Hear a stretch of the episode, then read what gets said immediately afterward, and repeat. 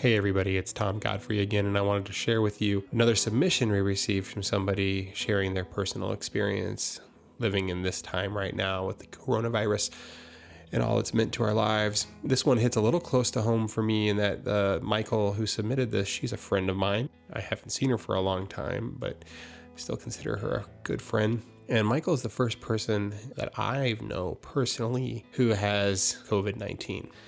And Michael was kind enough to submit this story, sharing her personal experience. Um, and I'm just going to let you listen to it. Thank you, Michael, so much for submitting it, and get well soon.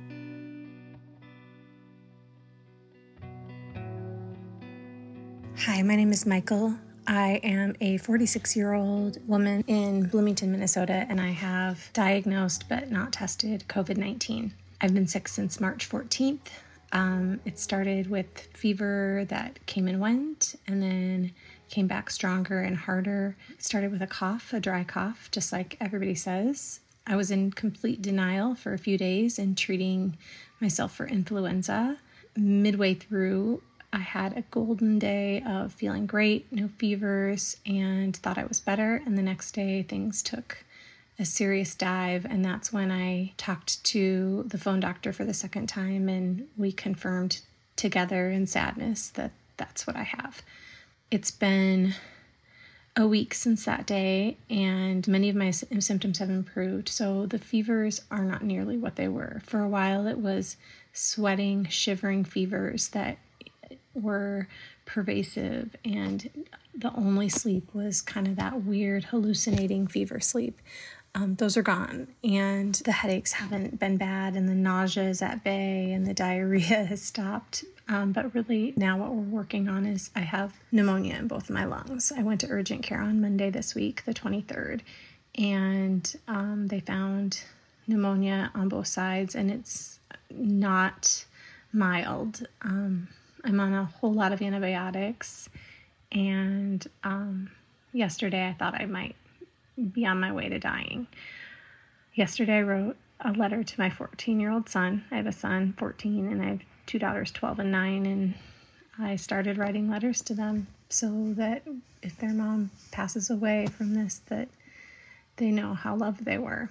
And I was a healthy person. You know, I have a pretty active life. I work full time. You know, I keep up with my three kids. I, you know, am involved in my community. I should not have gotten sick.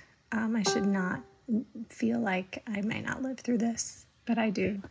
Today's better. The sickness isn't linear. It will come and go, and symptoms you think are gone will crop back up. But today, I guess I'm feeling a little more optimistic about my long term prospects. I don't know if that's right or wrong. I don't think anyone can say, honestly, who gets to come out of this alive and who doesn't. And it's terrifying, and it's going to be terrifying for a long time. Before I got sick, I was worried about my parents and my grandparents. Uh, my grandparents are in their 90s and live in their own home, and my parents are in their 70s and they care for them.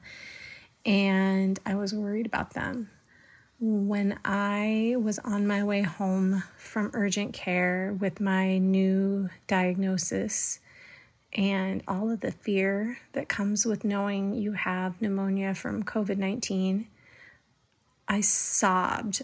I mourned the death of my grandparents in the car in that moment because most of us are going to get this and it will kill them if they get it. That's a dark place. And every day I text my mom and I'm I told her that day or the next day, I said, You guys, you have to stay home because I can't lose all of you. And they are. I mean, I think my parents have been surprisingly good about staying home. All three of my kids are sick today. Um, my girls, nine and 12, have had fevers for days. They're not, um, they're low grade, but that's what these fevers are. The fevers that come with this are, I'd say, in the 99 to 102 at the very highest from anything I've heard from anyone. Um, so I'm, you know, hope and pray that they are getting the, you know, air quote mild version of this that um, we hear about. And our son um, isn't feeling well today either, and he's 14. So I don't, I mean, I can't even imagine what life is going to be like after this. You know, in a in a positive moment, I think about maybe someone can use my blood. Maybe I can go down to Iowa and care for my grandparents myself because if I'm immune, then um, I can't transmit this to someone else. So I think about how maybe my sickness can be turned into a superpower. But you know, the next day I'm, or the next hour even, I'm thinking about, you know, the real possibility of the death and destruction that this thing is going to cause in my life and the lives of people around me. Um, so, oh, and in the midst of all of this, I lost my job, which is, you know, crazy.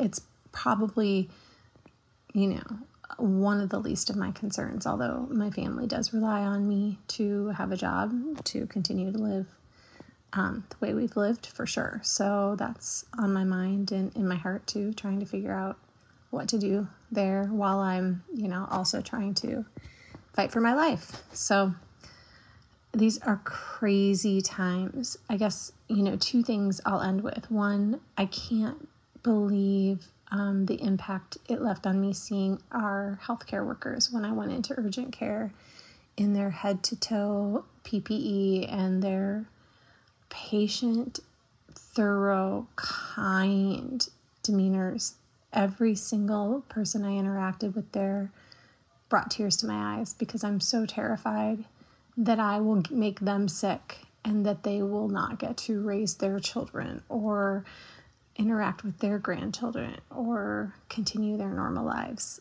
Um, that that's one thing. I'm beyond grateful for the work that those people are doing. And the other thing is, I guess, my community, the people I've known throughout different stages of my life, from you know, elementary school through my current stage in life. Every stage in between, people have come to check in on me, not come physically to check in on me, but texts and messages. And um, I just feel super loved and super supported. And if that could make a person healthy, I know that I will be.